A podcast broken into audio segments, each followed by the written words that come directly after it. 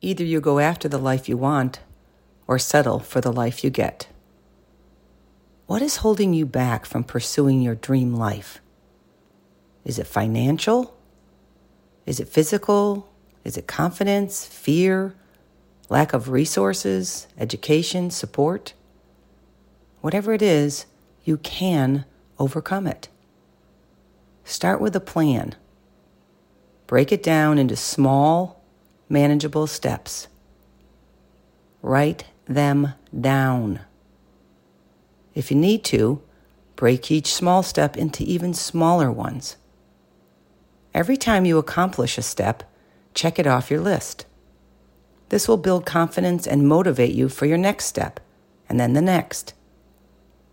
If you really want it, you'll make the effort. If it's not what you really want, you'll make excuses. Either way, you will discover what's truly important to you. Be relentless in pursuit of your dream life.